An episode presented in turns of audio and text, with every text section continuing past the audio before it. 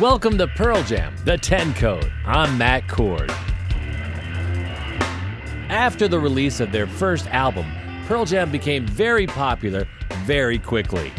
Bassist Jeff Ament. From the very beginning of the band, from the first time that Ed came to Seattle until the mid 90s, everything moved so fast and it was sort of exponential in how things grew in all sorts of different ways, whether it's selling records or people recognizing you or, you know, it just took us a little while to sort of be able to completely take everything in and to understand it. And for me personally, like, you know, I grew up in a town with 800 people in it, so, you know, there's less than a million people in the whole state of Montana. So the fact that a million people bought our record the first week, it was pretty hard to comprehend those numbers. They went into the studio for their second album in 1993 with producer Brendan O'Brien. I think there was so many things going on at that time with those guys. They were really uh, kind of everywhere, and there's a lot of pressure on them to at least try to uh, live up to their first album, or you know, because just with the sheer numbers of it and the, and the sort of cultural phenomenon around them, and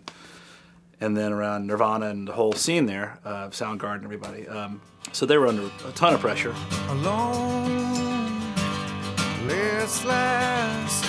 breakfast table in an otherwise empty room. A young girl, violins, center of her own attention. The mother reads aloud, child tries to understand it, tries to make her proud. Many bands from Seattle were successful in the 90s, and the press started calling it the grunge scene. Longtime journalist from Billboard magazine, Jonathan Cohen. grunge is a term that the band kind of despised, and I think most of the Seattle bands despised it too, because it really had nothing to do with the music they were making. It just was this thing that got attached to all of them, and it was hard for them to avoid. Labeling all of the Seattle bands as grunge, I think, did them a big disservice because they were much more versatile than that somewhat meaningless term could describe.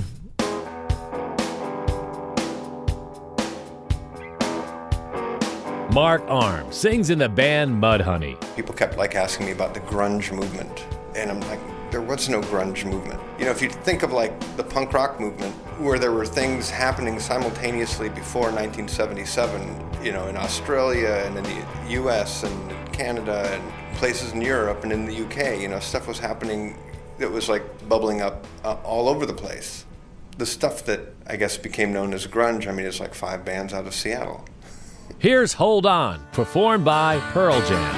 I know a life would be different if I